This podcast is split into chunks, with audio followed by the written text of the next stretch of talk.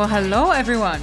A warmest of welcome to Talk Racing to Me with Naomi, episode 26, coming to you from sunny Albuquerque, New Mexico. This week's show is all about looking outwards, internationally, that is. My good friend and long standing broadcaster and journalist, Andrew Hawkins, joins me from Sydney, Australia. Currently the editor for ANZ News, which one could characterize as the thoroughbred daily news of the Southern Hemisphere, bringing the latest news to the racing community on a daily basis. When I worked in Sydney, Australia, in racing myself, this was the first port of call every morning. With my cup of coffee, you read the ANZ News. Prior to that, he was active as a presenter at Sky Racing Australia, a reporter for the South China Morning Post, and a racing content specialist with the Hong Kong Jockey Club. When it comes to racing jurisdictions, he follows all of them.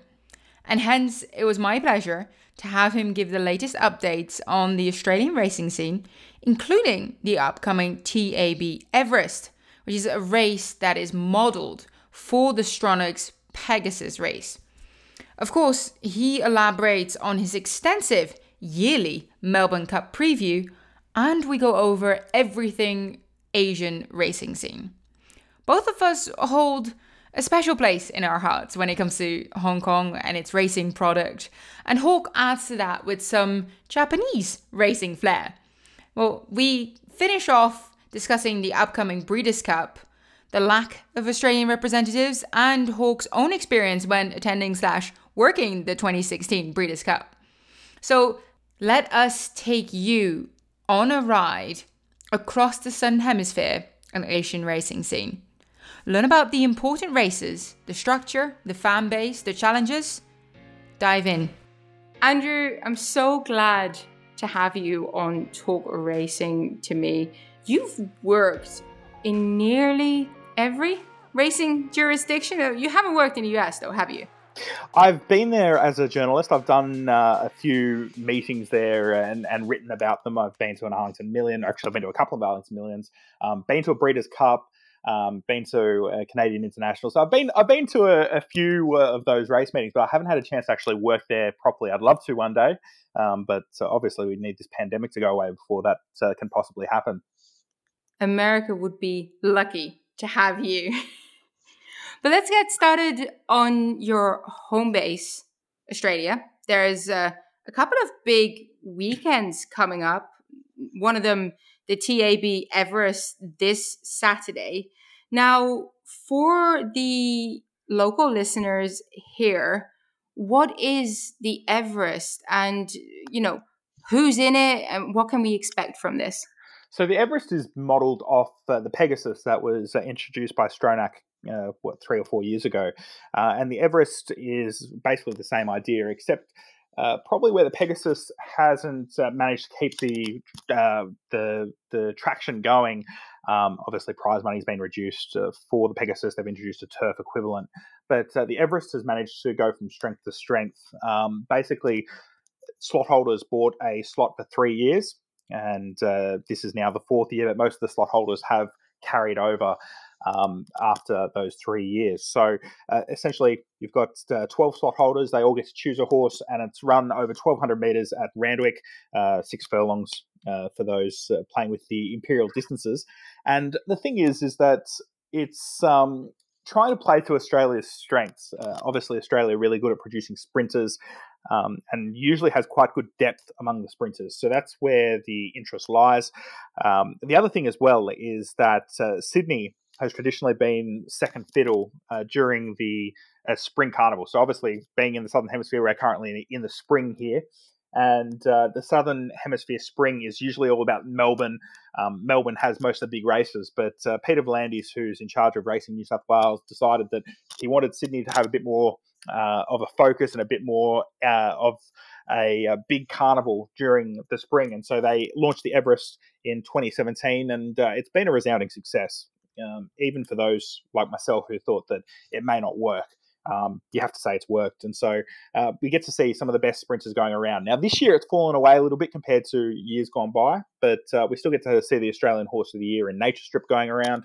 Um, we get to see horses like Libertini, who's a, a filly on the way up, um, Gytrash, who is a horse who uh, uh, won a Group One at Flemington uh, earlier in the year and actually beat Nature Strip first up, and a Classique Legend, who's a Hong Kong-owned horse who's uh, been a real popular horse down here, a, a grey who just uh, keeps uh, seeming to find um, uh, another level each preparation that he steps out. So um, we get to see some of those horses going around. They're horses that people on the world stage uh, might have some idea about. Um, also, a horse called Santa Ana Lane, who's a, a five or six time uh, Grade One winner.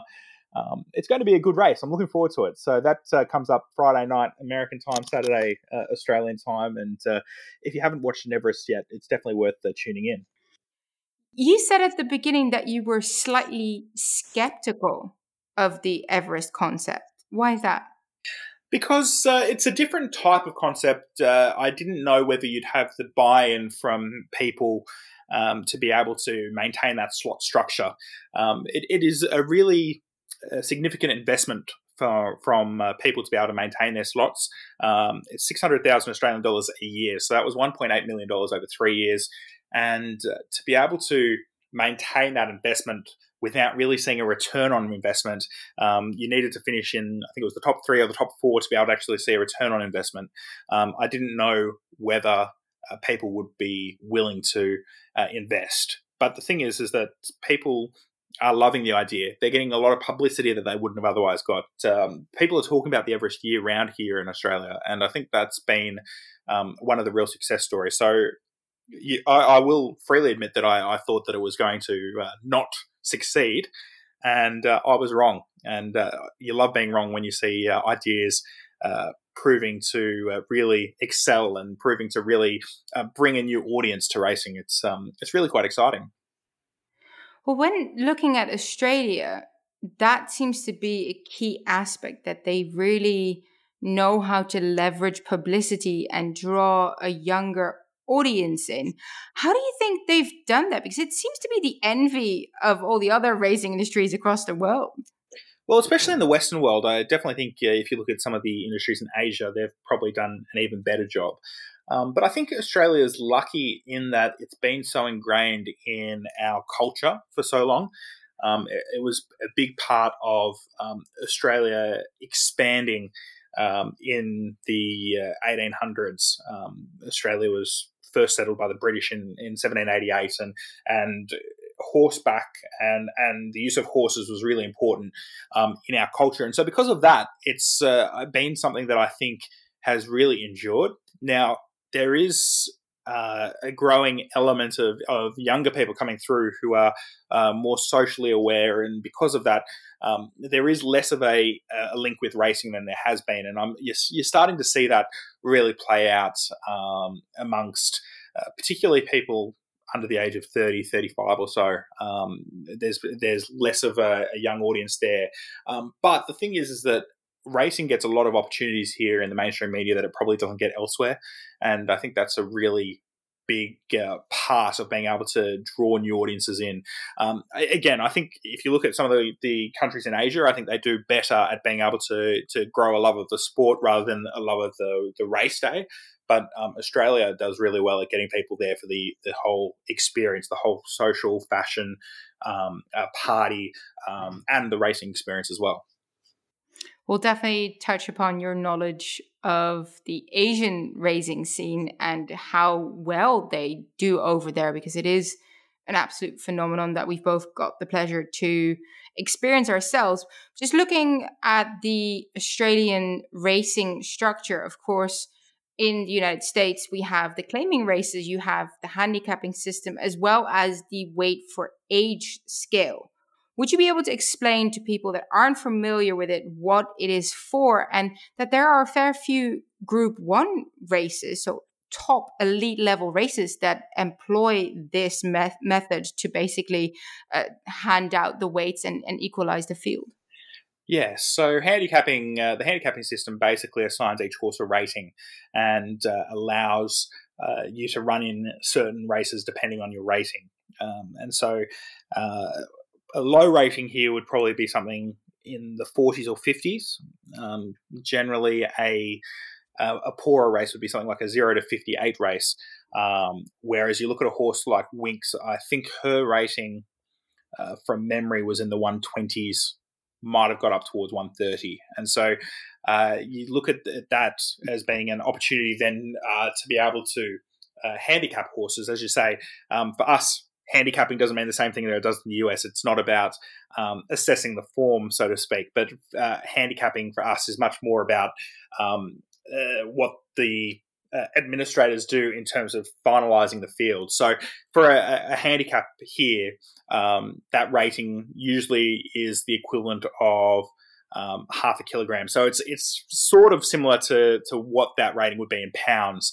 Um, and so uh, each uh, horse for one point will lose a kilogram. So a horse that's rated 96 and a horse that's rated um, 94, there'd be a kilogram separating them, um, which is close enough to two pounds. I think it's 2.2 pounds to be exact, but uh, it's just about, as you said, equalizing the field and being able to to ensure that um, theoretically every horse should have the same chance of winning. Now, it doesn't work out that way. It's uh, far from uh, perfect, but when you see seven or eight horses across the uh, across the line at a finish, uh, and you know there's there's less than a half length separating them, the the handicap is generally thought to have done a pretty good job.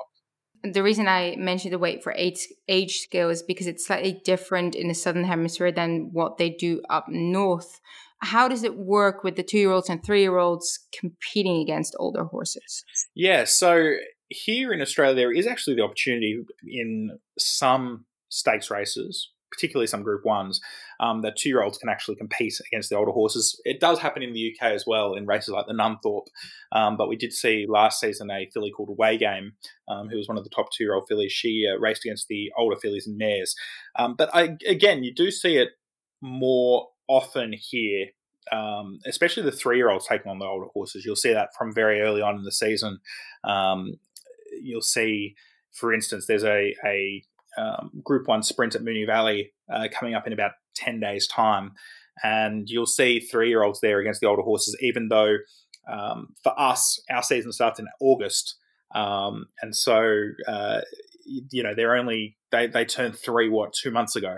Um, but because of the weight for age scale, there there is the opportunity there for them to to carry less weight and still uh, uh, be tested against the older horses. And to be frank, the three year olds generally are, are well suited underweight for age. Absolutely, of course, we've seen three year olds compete in the big race coming up in the Melbourne Cup as well, right? We have uh, not so much Southern Hemisphere three year olds, um, although uh, you look back uh, I think it was 25 years ago, uh, Nothing Like a Dane was a horse who ran second as a Southern Hemisphere three year old. So again, he'd only just turned three uh, in the last couple of months before he ran in a Melbourne Cup, which is, uh, you know, two miles. Um, uh, generally considered quite a tough two miles as well. So that's that's pretty um, astonishing. Um, but these days, not so much the Southern Hemisphere three year olds, um, but the Northern Hemisphere three year olds do um, come down quite a bit. So they're considered four year olds under our system um, because um, they've got that extra three, um, that, that extra six months on them. But um, the thing is, they're also treated differently underway for age, and it's all it's all quite uh, quite uh, uh, complex in terms of the way that they figure out the field. For the Melbourne Cup, it's all about how far below weight for age their handicap mark is, and so uh, that determines the final field. And so a horse like uh, Santiago, who won the Irish Derby, he gets in pretty well um, because he's only carrying very little below weight for age, um, even though he's down in the weights. Huh, so the reason I teed you up on the Melbourne Cup is because, as you just highlighted, your historical knowledge of the race is incredible. Of course, the Melbourne Cup run every first Tuesday of November. Uh, normally, I mean, I, I, did see some stats that uh, during World War II it was run on Saturdays, I do believe. That's correct, yeah. And so this year, obviously, we're closing in on November. I don't know where the year is gone because it feels to me like it's still March. Uh, but the race is coming up again. Derby winner Anthony Van Dyck, European, see, Epsom Derby winner Anthony Derby, Jesus, oh God, this is my American influence. Derby winner.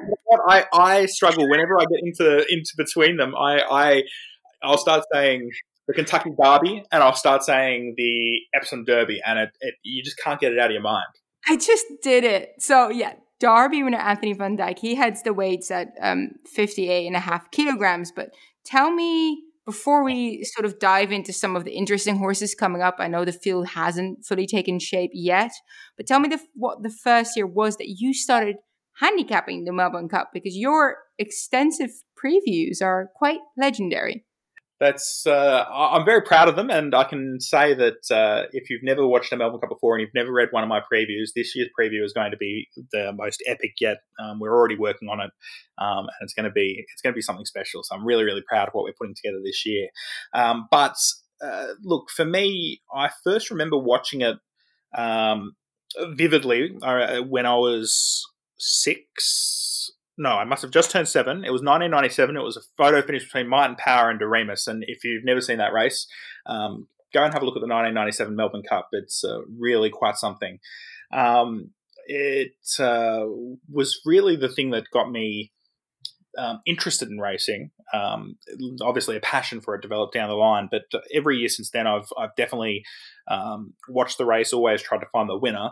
Um, I first went to the Melbourne Cup in 2006 um, the Japanese quinelled the race that year. And then uh, after that, um, I've been doing an extensive preview now for about a decade. But um, uh, in terms of actually thoroughly doing the form, probably the last 15 years.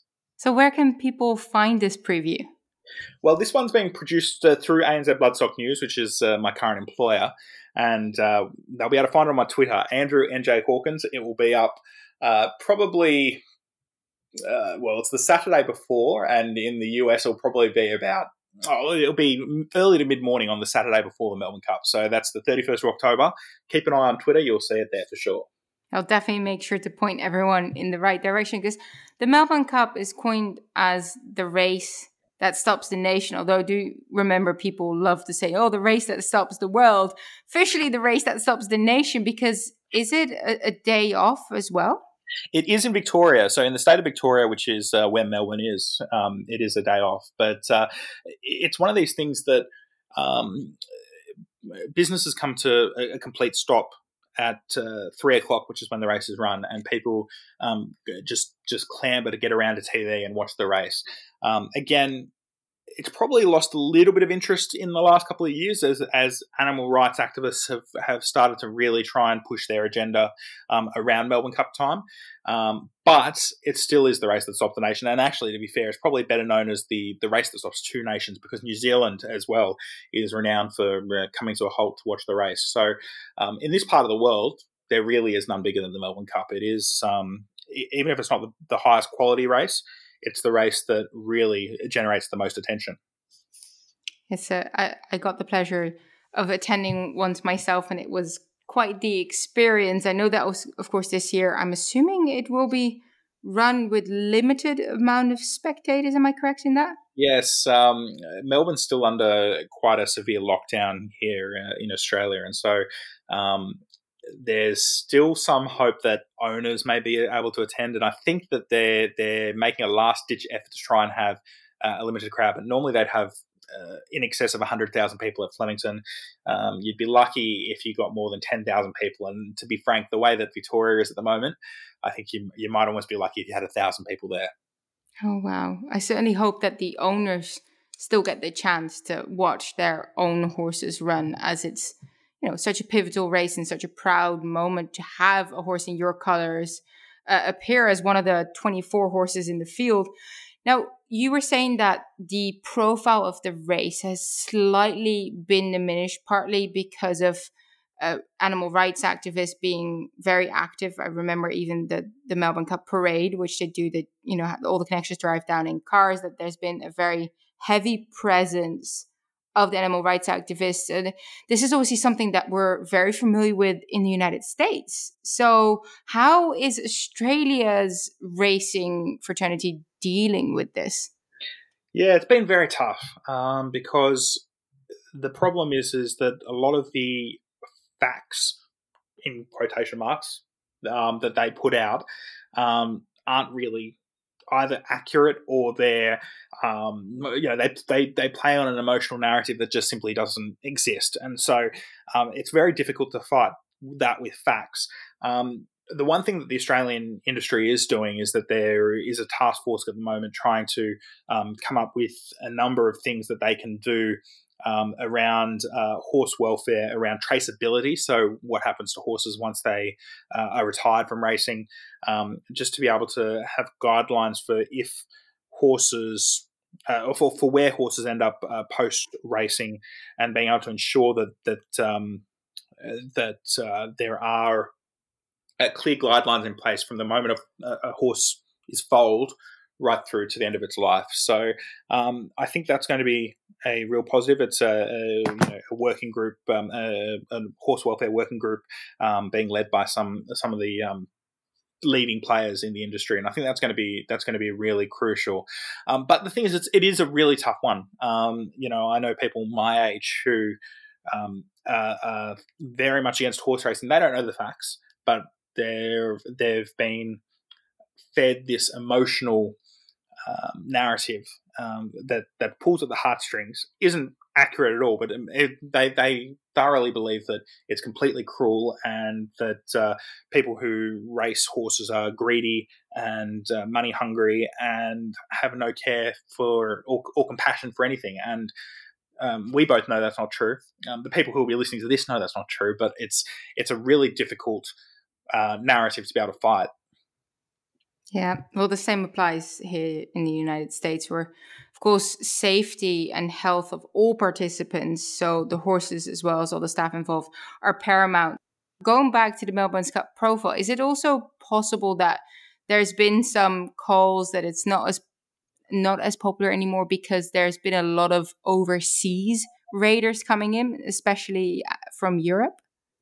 Yeah, that's um, part of it. The the allure of the Melbourne Cup was always that because it was a handicap and it was um, very widespread handicap, you'd get um, you know 30, 35 pounds between horses in the weights.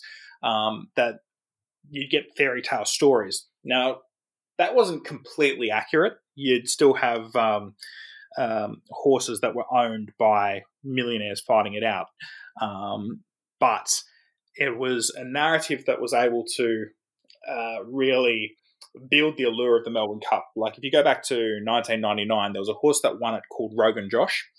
Um, he was a horse from Western Australia owned by a school teacher from Darwin. And, um, you know, the thought that a horse from Perth, which is probably, you know, it, it's, it's well down the pecking order in terms of uh, racing uh, superiority here in Australia, although that's changing. There's it's likely that the Perth horse might be favourite for the Cox Plate next week, but um, but generally Perth racing isn't on the same level as Sydney, Melbourne, to a lesser extent Brisbane, and um, so the, the idea that a horse could come from those humble beginnings and still be able to to beat, um, you know, he beat a horse of Godolphins, and um, that's less likely these days. Now it can still happen, but the thing is, is that the race is dominated by horses um, raced by Coolmore, by Godolphin. Um, Lloyd Williams raced a lot of um, former Coolmore horses. Um, there is a lot more uh, of these horses being bought for the race, and so you, you aren't seeing as many of these uh, fairy tale stories as they they once were, so to speak. Yeah, and just getting back to the Australian sort of racing scene itself. Before we move on to to some of the other racing jurisdictions that I'd love to hear your opinion about looking in from an outsider point of view now I obviously know the racing scene myself having been very fortunate to have lived in Sydney but it's always believed that in Australia everything is about your turf sprinters and you know your tightly bunched uh, short duration sprints and you know bulky yearlings. Uh, how do you look on that, or what is your take on this? Well, it's um, definitely the case. I mean, uh, look, Australia has uh, definitely got a breeding industry geared towards sprinters. Um, our our best stallions uh, produce sprinting horses, including those that succeed on the world stage. Um, you also look at the fact. I think a, a, big part of it is that um, Australia is big on syndication, so you've got a lot of people that are involved in in horse racing. I think the stat is that it's like one in two hundred people, uh, one in every two hundred people in Australia has a share in a racehorse. But because of that, they, they, they're small shares. People want a quick return on their investment. So it plays that you'd want a horse that's going to be precocious early and that's going to generally be a sprinter. Um, you know, if you, if you have horses that are going to, to stay, um, generally they need a lot more time, um, a lot more patience and the game the game down here really isn't geared towards patience. Even though our big races are like the Melbourne Cup, the Caulfield Cup, um, th- those are obviously uh, some of our biggest prize money races. Um, generally, the program is much more geared towards sprinters than stayers, and that's the case from the moment horses are foaled right through until they're they're retired. That's possibly also the reason why the Golden Slipper, which is one of the biggest two-year-old races in the country, takes center stage. Yes, absolutely. I mean, the Golden Slipper really is the uh, it, it's the pinnacle, especially from a breeding perspective, because um, you know you're looking for a horse that's going to produce that precocity. So we've just seen a Capitalist who won the uh, the race in 2016, uh, 2015, 2016. Oh, my memory's failing me now. But um, he's just produced his first uh, his first two year olds, and so uh, you know you're, you're obviously looking for that that horse that's going to be able to produce two year olds. And, and the Golden Slipper, um, it's the richest juvenile race in the world, and there's a reason that um, it's so highly prized. Yeah, well, we'll uh, leave Australia be for now, even though you're still living there. So uh, I have to come and visit when this quarantine stuff ends. Let's chat about your home away from home. You were a reporter for the South China Morning Post, as well as a racing content specialist with the Hong Kong Jockey Club in Hong Kong, as the name suggests. Uh, an incredibly interesting horse racing place that can nearly be characterized as a bubble. How would you look back on your time out there? Hong Kong will always uh, hold a really special place in my heart. Um, look, I, I, was very lucky to spend a lot of time there. Um, but I think the thing is, like Australia, Hong Kong really has racing as a part of its culture, and it's really ingrained in the culture there. Um, you know, I don't really want to get into too much of the political stuff uh, there because there is a lot of it. But um, looking at historically, um, I think it really was a way that the um, British who colonized uh, Hong Kong um, going back to the 1860s and um, the the Chinese locals were able to have a common interest. Um, again, uh, you know, there, there's a lot a lot of issues there with British colonization and um, a lot of issues with uh, the political landscape, both historically and currently in Hong Kong. But I think that that's really important to be able to understand why Hong Kong is such a uh, racing mecca because it has become such a part of its culture, and then in recent years they've really been able to take that um, that culture and that, that that love for horse racing into a far global a far more global uh, environment. And uh, I think that's where Hong Kong at the moment really is uh, one of the pinnacles of world racing uh, anywhere in the world.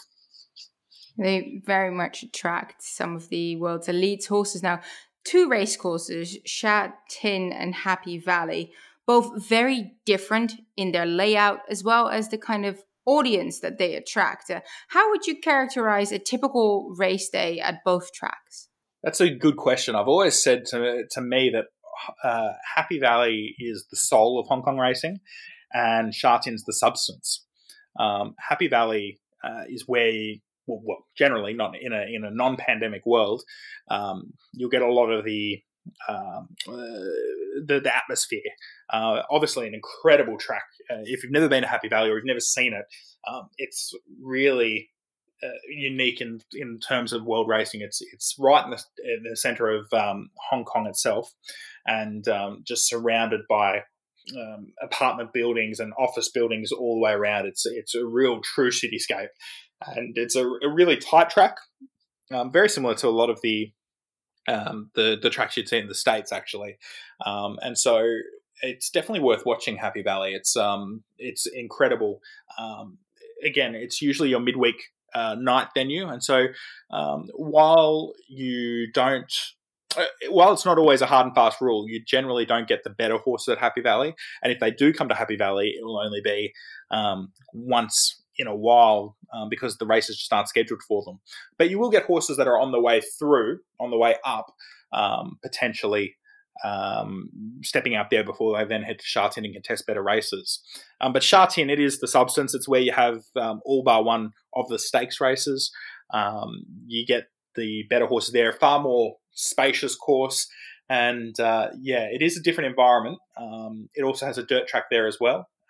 We did see um, a horse graced the dirt there called Rich Tapestry, who went over and won a uh, Grade One in the US, won the Santa Anita Sprint Championship, which is no longer a Grade One, but it was a Grade One when he won it. He beat Golden Sense going back about uh, six years. So um, you can produce dirt horses there in Hong Kong as well. But um, generally, of course, turf racing is where uh, most of the um, most of the the expertise and most of the uh, speciality lies. So um, I think uh, if you ever get a chance to go to, to either Sha Tin or Happy Valley, you'll be blown away by just uh, what experience you have there. So Happy Valley isn't necessarily the pinnacle of sort of the higher class racehorse, but they do hold the international jockeys challenge there, though, don't they?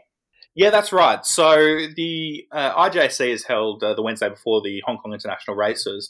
Um, I'm not sure what they're going to do this year. Uh, I know that there is some talk of doing something different because uh, obviously uh, COVID's making things quite tough.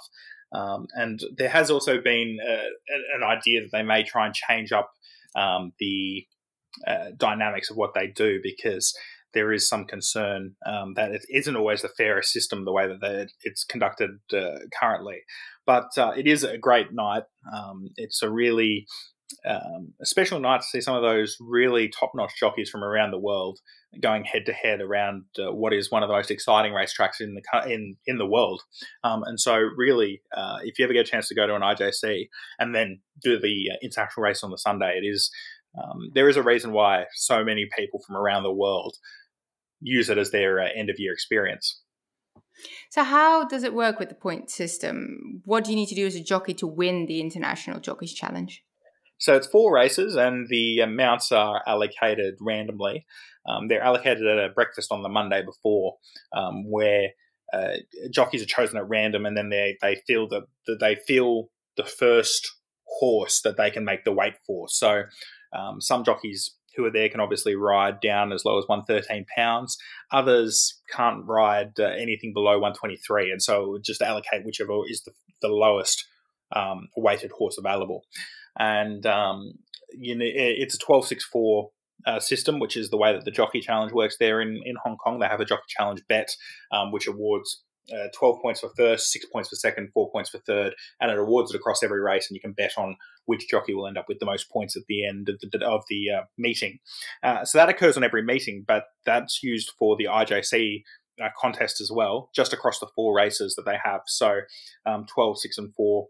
Um, uh, 12, 6, and 4 points awarded for each race, and obviously whoever has the most uh, ends up winning. Who are some of the big name jockeys that have ridden in it and have won it in the past years? I mean, look, uh, basically, who's who of uh, big name jockeys have ridden in it. Um, you know, and, and, we're talking right across the world. Frankie Dettori's obviously uh, uh, been successful in the past. Christophe Soumillon's been uh, been successful in the past. Kerrin McEvoy. Um, I remember actually the, my favourite uh, jockey that I've ever seen come out um, was Irad Ortiz Jr. And the reason that he was my favorite was because he got the worst book of rides I've ever seen. Um, he got an absolutely no hopers book of rides. Um, he rode a horse. Um, I think it was Oriental Fantasia was the name of the horse. Who? Oh no, maybe it wasn't Oriental Fantasia. It might have been another. Anyway, the horse that he had uh, was over 1650 meters, um, so over an extended mile, and this horse just couldn't run beyond five furlongs. He was a five furlong um, uh, specialist and he still managed to get the horse to run seventh of 12, which was an absolute extraordinary effort. I still don't know how he did it. So he got no points, um, but the attitude that he had, and also the fact that you know he embraced the experience. I, I just, for me, Irad Ortiz Jr. was was my favorite of any jockey that I saw during my time there. well, one of the best current riders in the United States. So you're not just talking about any jockey. I'd have to agree with you there. Tell me a little bit about the Hong Kong international races. So, four uh, races, four big uh, turf races over uh, 1,200 meters or six furlongs, 1,600 uh, meters or a mile, um, 2,000 meters, a mile and a quarter, and uh, 2,400 meters, a mile and a half. And so, uh, um, you know, it's a, it's a contest between the best that Hong Kong has to offer and also um, horses that, that are at the end of their season uh, in the northern hemisphere tend to come out as well, um, and you get sometimes Australian horses as well, or horses that are going home after the Melbourne Cup.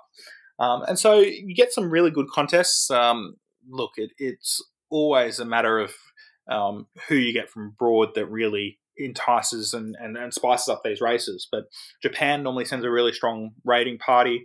Um, we've had, uh, or they've had horses from um, almost any racing country you can think of. I remember there was a horse from Denmark that managed to run third in a in one of the Group Ones one year. Um, the Americans have had horses go before. Um, um, I remember Dale Romans sending a horse over uh, about five years ago, um, and so it, it is. It's it's a real end of year celebration for the racing industry worldwide.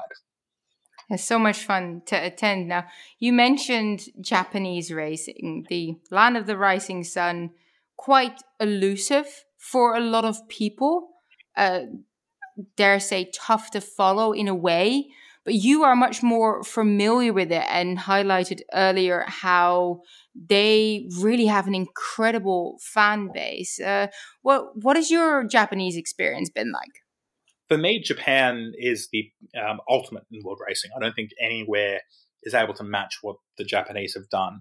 Um, there's a few reasons for that um, firstly, they've really got a public awareness that is just beyond anywhere else in the world.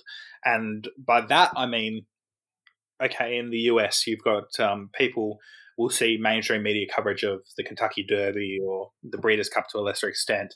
Um, Australia, you know, you'll see it around the Everest and the Melbourne Cup and, and the big races. But week in, week out, um, there is such a knowledge of what's happening with racing and um, you see it you see it um, in every um, part of the of, Japanese culture. You'll see uh, racing mentioned uh, in on trains. You'll see you'll see advertising for racing, and you'll see advertising for uh, or you'll see racing news um, on their on their billboards and things like that. Um, you see it really become something that they're talking about in the same way that you know you you'll see in the states they'll talk about the big four sports, or in Australia they'll talk about cricket and rugby league and rugby union and AFL. Um, racing is probably one of three or four sports in Japan that really enjoys that sort of privilege and that that sort of coverage. Um, so it, with that with that uh, captive fan base, it's uh, already at such an advantage. But um, Japan does it really well as well. Um, you've got two different organizations that run racing in Japan. You've got the JRA, which is very much the federal um, body, uh, the federal government body in Japan, and they have that higher level of racing. That's where you see most of the good horses come from the JRA circuit. But they've also got the NAR, which is run on a local basis, and um, which holds racing during the week. And and again, it's it's much lower prize money, um, generally all in dirt, but it's it's um, it's just a it's a model that really works. There's a lot of interest. Um, it's rare that you'll see a race meeting held um, without a, a, big crowd present. Um, they really advertise well. They they will uh, attract different types of audiences. You'll see their toys. I know, I know um, you've obviously seen um, some of the plushy toys that people have. I um, love them. Okay, they're, they they just have a way of being able to target so many different um, aspects of the fan base, um, from the casual fan right through to the the serious uh, uh, horse player, and it's just it's it's really quite marvelous to watch. And that all aside, what they've done so well in the last forty years is develop their their horse um, quality to the point where they're now on par with any jurisdiction around the world.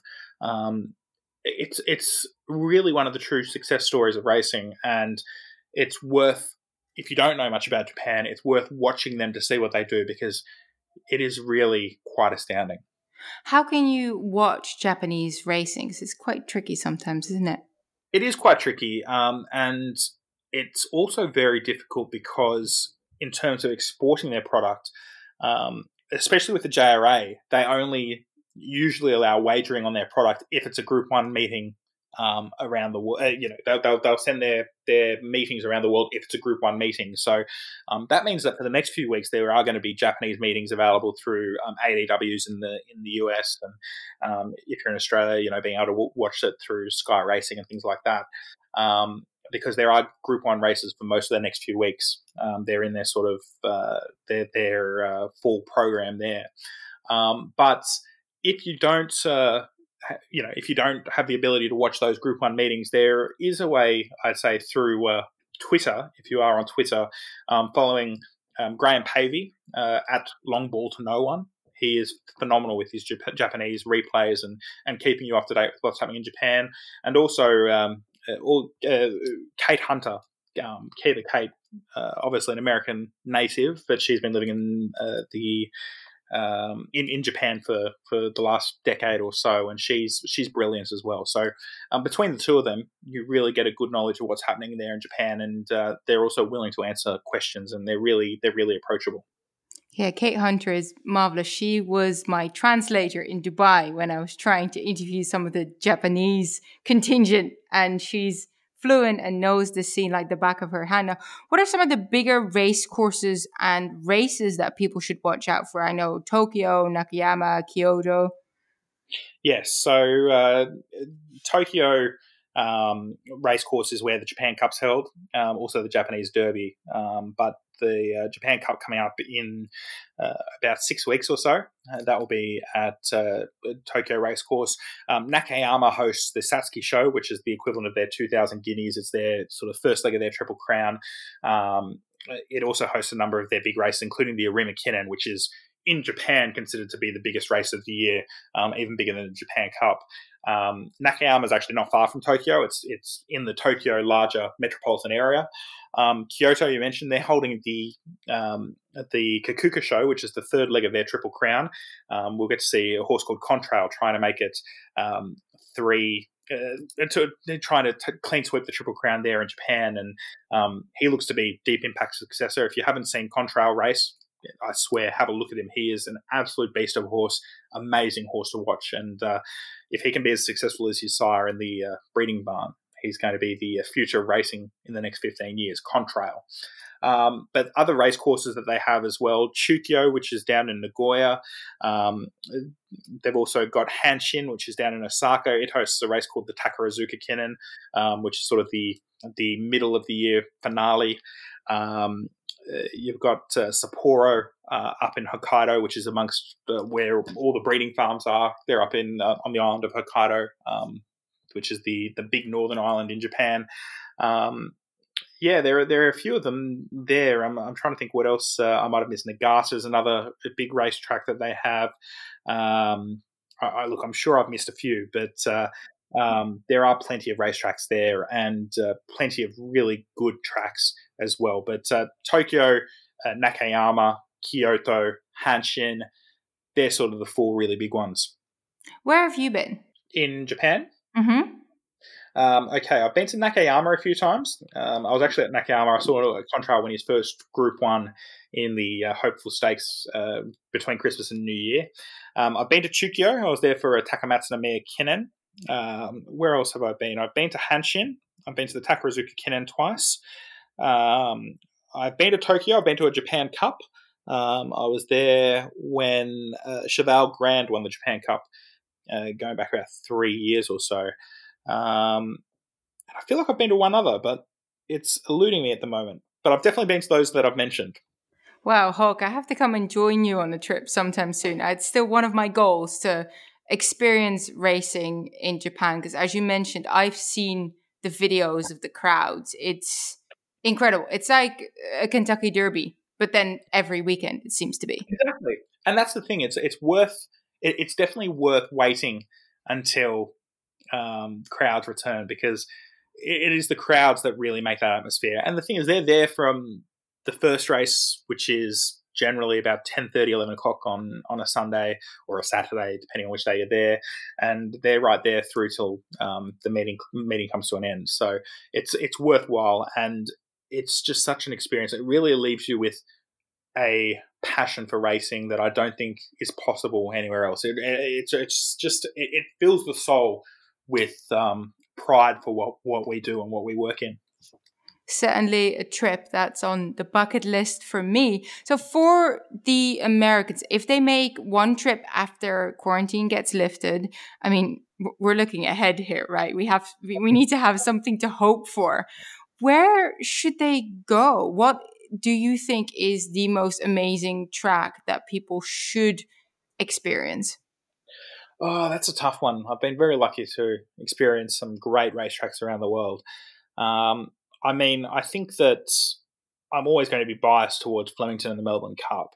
Um, but I think that if you are going for a racing trip, um, it's probably worthwhile trying to do um, the double that they have in Japan at the end of the year. They have the Arima Kinen, which is the fan voted race, um, which features most of their best horses on um, one day and a day somewhere around there, whether it's the next day or the next week, they have um, the two-year-old Group One, the Hopeful Stakes, which is sort of the the stepping stone towards the three-year-old classics the next year.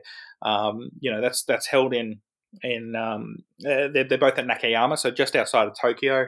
Um, Nakayama is a great little course. And the other thing too about it is that it's uh, obviously in their winter there. You can you can combine it with uh, doing a snow trip, whatever you wish. Um, I know my mum and I went and saw the snow monkeys in Nagano um, uh, a couple of days after going and seeing uh, Contrail win the Hopeful Stakes, and it was just it was the most amazing trip and and really a good trip to do. Especially now that uh, we're stuck uh, and not being able to travel, it's uh, it's nice to remember what that was like. Yeah, we're all living off of our previous travel memories, hoping that at some point we can leave the country again. Now, before I let you go, locally, the Breeders' Cup is coming up first weekend of November. Now, that's a carnival that the Euros have done particularly well at, but the Australians haven't been very active. What do you think is one of the main reasons for this? Um, a few reasons. Um, one, travels difficult to the states at, at any time. Um, I remember uh, a few years ago they were looking at taking a mare called Ascadelia over, and uh, the flight plan that they were going to have to undertake um, was too difficult. Um, I think she was going to actually go to the the last Breeders' Cup, the first one that was at Keeneland, um, and from memory they were going to have to fly her via Hawaii, via via Anchorage, and then into um, Cincinnati, I think it was, and then uh, then down to Keeneland. So it, it, was very difficult and very arduous to be able to get the to, to make the trip. Um, but the the main reason is is that it's uh, right in the middle of our spring, which is our best time of the year of racing in Australia. Um, huge prize money on offer here. Um, and to the local breeding industry, really, it's it's more important to us than a Breeders' Cup. So, um, if you're trying to create a future in Australia, having success during the Melbourne Spring or the Sydney Spring these days as well is going to outweigh success at a Breeders' Cup. So um, really, there's no justification to send horses there if they're racing in Australia. Now, we have seen Australian horses go over having raced in Australia and then uh, joined European stables. I know Starcraft ran in a Breeders' Cup Classic for Luca Cumani. Um, so you think ran in a Breeders' Cup Classic for Aidan O'Brien. Star Spangled Banner, I think, ran in a turf sprint when also trained by Aidan O'Brien. Um, so we have seen horses that are bred in Australia and New Zealand going over there. And uh, I know that, uh, well, I don't know if she's still going there, but I know that um, uh, that mare of uh, Team Valor's Alexandra, who's Australian bred, she's meant to be going around in the turf sprint. So um, you do see Australian breds there, as you see New Zealand breds there as well. But um, generally, you're not going to see Australian trained horses there. Um, this year was actually meant to be the first time with Con Te Partiro, but uh, unfortunately, uh, she's uh, injured, so she'll instead just go through the the um, uh, Keeneland uh, broodmare sale a couple of days later. I was going to say another casualty of 2020, but unfortunately, the world calendar of racing carnivals doesn't always align, which is very understandable, especially with Southern Hemisphere. Uh, have you been to the Breeders' Cup yourself yet, Hawk? Uh, yes, I have. So I was there in 2016. Yes, 2016, and that was a Santa Anita. Um, I well, it was it was amazing. It was a, it was a whirlwind week. I came across from Hong Kong, and, and my my family was actually there because they'd been they'd been in New York. Um, and so we met up in LA, and it was one of those weeks where I tried to fit in everything. So I was going to Santa Anita track work in the morning, then I was going and doing touristy stuff, even though I'd been to LA before. But we went to Disneyland, we went to Universal Studios, and um, anyone who's been to LA knows just how far Santa Anita is from Disneyland. You're literally talking, you know, up from Pasadena down to to Anaheim, and um, I was spent by the time oh, with over. the traffic, it's it's horrendous. Oh, it was it was horrific, and I don't know why I thought I was able to do that. But um, look, it was. I mean, it was a it was a great Breeders' Cup to be at. Um, you know that classic was uh, insane between um, California Chrome and Arrogate. Arrogate obviously getting the win. Um, the uh, distaff the day before was phenomenal. That was um, uh, Beholder uh, getting the photo. From memory, she got the photo, didn't she? I'd have to go back yeah. and have Beholder versus Songbird. Yeah, Beholder won. Yes, it was. It was Beholder, Songbird, and um, um, Beholder just got the photo. But um, yeah, it was it was a great Breeders' Cup to be at. Um, I think uh, I'm trying to remember who else won those races. Highland Reel won the turf. Um, yeah, I mean, look, it was it was a great Breeders' Cup to be at. So I'm, i was very very lucky to be there for that Breeders' Cup, and uh, um, you know, when you think about the horses you see, it's it's quite quite astounding because you just you forget sometimes that you see these horses. Like, uh, you know, um, I'm just actually having a look now because I, w- wanted to pull up and just see see who was there, and um, yeah, Highland beating Flintshire in the turf. Um, Tourist beat Tepin in the mile. Um, Lady Eli just beaten by Queen's Trust in the fill-in mare. Turf Classic Empire won the juvenile. Um, you know, it's it's it's really quite something. I, I, remember, I think the only horse that I backed to win was Tamarkuz, who won the uh, the Breeders' Cup Dirt Mile, and that was that was enough to keep me going. But it was still, uh, yeah, something great. Gosh, we'll have to get you back here when I'm there as well. Andrew, it was a true pleasure getting to chat with you and just you sharing your worldwide experience. I mean, you've been everywhere. Is there any track left that you still need to visit? We haven't even mentioned the fact that you've been to Royal Ascot, Glorious Goodwood, because I feel like we're running out of time. But is there anywhere that you still would like to go? I'd like to get to Longchamp for an arc. I've still haven't been to Longchamp for an arc, um, or Chantilly for an arc, one of the two. Um, yeah, there are a few tracks I want to go to, um, but you know what? I've been very, very lucky so far, and um, yeah, thank you for, for allowing me to, to waffle on. It's um, always good being able to chat. So uh, I know I really appreciate it. Thank you ever so much, Hawk. You are a walking horse racing encyclopedia. Hold on, English. Encyclopedia. A wonderful professional who honestly has occupied nearly every single role in media one can find. So find him and his extensive Melbourne Cup preview a must read on Twitter at Andrew NJ Hawkins, and that's Hawkins H A W K I N S. So do check him out. And thank you to the entire In the Money team for their continued support. And of course, find me on Twitter as well at Naomi Tukker. That's Naomi and Tukker double K, as well as my first and last name, Naomi Tukker at live.nl if you would like to get in touch via email. So please rate, review all the episodes, helping us get a larger fan base. Also, I will be working on the world feed, the player show for the upcoming Breeders' Cup. I am so excited and honored to have been asked. Catch me on there. And if you're in Lexington, reach out. It has been two years since I lived in Kentucky. It's my pleasure to return again.